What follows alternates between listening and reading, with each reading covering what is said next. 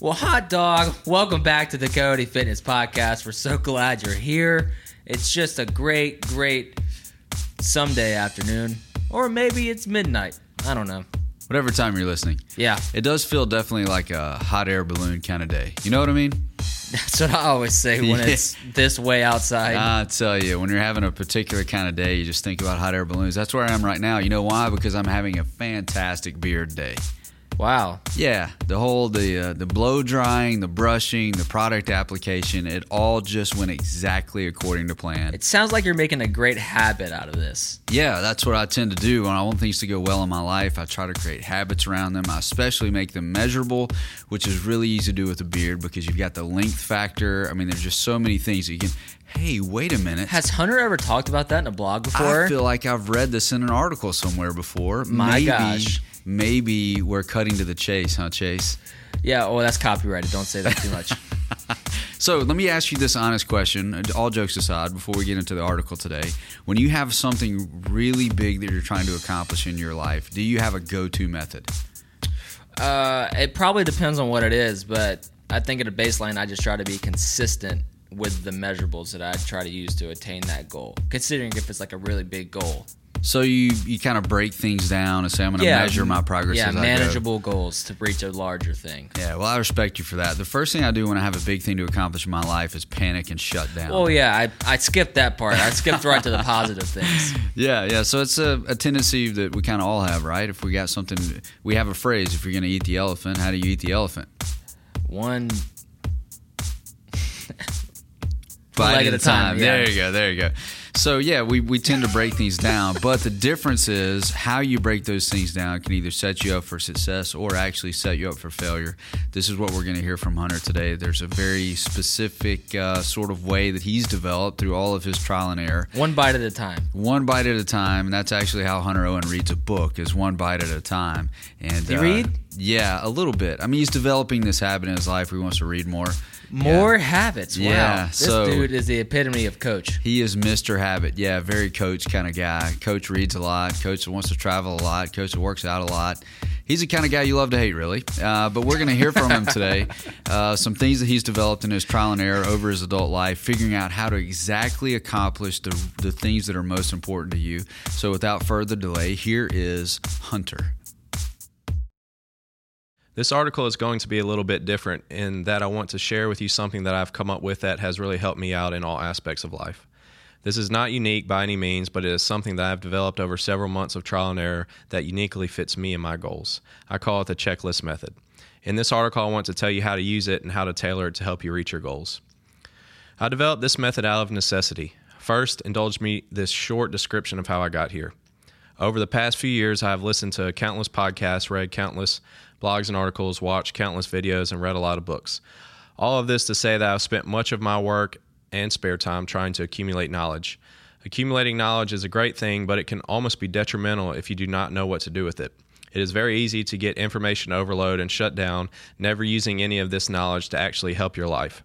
Over the last few years, I've had I have heard tons of information that I knew would help my life, but I was struggling to implement it. I would try five things at once, and after a few months, only one might still be sticking. I also had written tons of things down in my notebook that I wanted to do. I finally realized that I need a way to measure and track what I was doing. I needed to figure out the most important things that I should be doing and find a way to make sure I did them as often as possible. I've always loved lists and checklists, so I decided to create my own personalized checklist for each week, month, and year. This is the checklist that I came up with. First, I divided my life into four categories personal, business, financial, and fitness.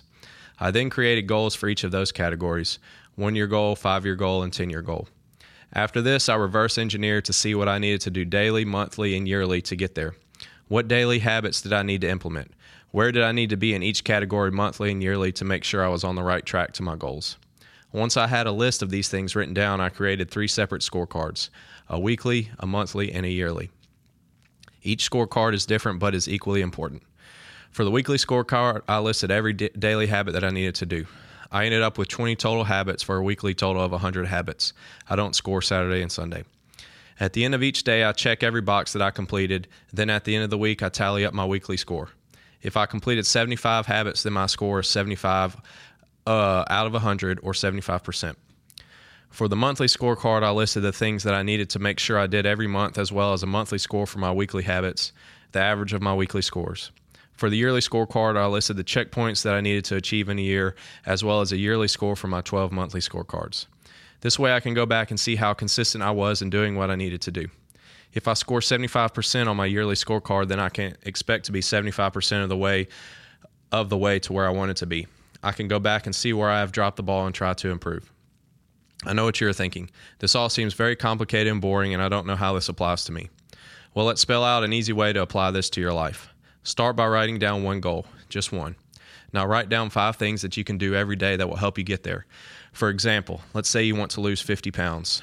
What can you do every day to lose 50 pounds? I would say you can one, track your food, two, hit your calories and macros within 5%, three, drink 100 ounces of water, four, do something active, five, eat five servings of vegetables. Now, would you agree that if you did these five things every day, you would most likely lose 50 pounds? I would say that you eventually would. Now, all you need to do is take out a sheet of paper, write those f- things, those five things down in one column, write the days of the week in the other column, and now you have your scorecard. Put a check in the box of each one that you completed at the end of each day, and at the end of each week, tally up how many you did. Divide this number by the total number of boxes to find your score, and write that at the top of the page. Now create another scorecard for the next week and do it all over again. I promise you that after a few weeks of this, you will actually enjoy it and you will have a very good idea of what areas you are doing well in and what areas you need improvement. If you get closer to 100% over time, you will be amazed at the progress you make. If you get the hang of this, then you can add more goals and more habits to make the checklist bigger. Every person is unique and has different goals, which means that every person's checklist is going to be highly personalized.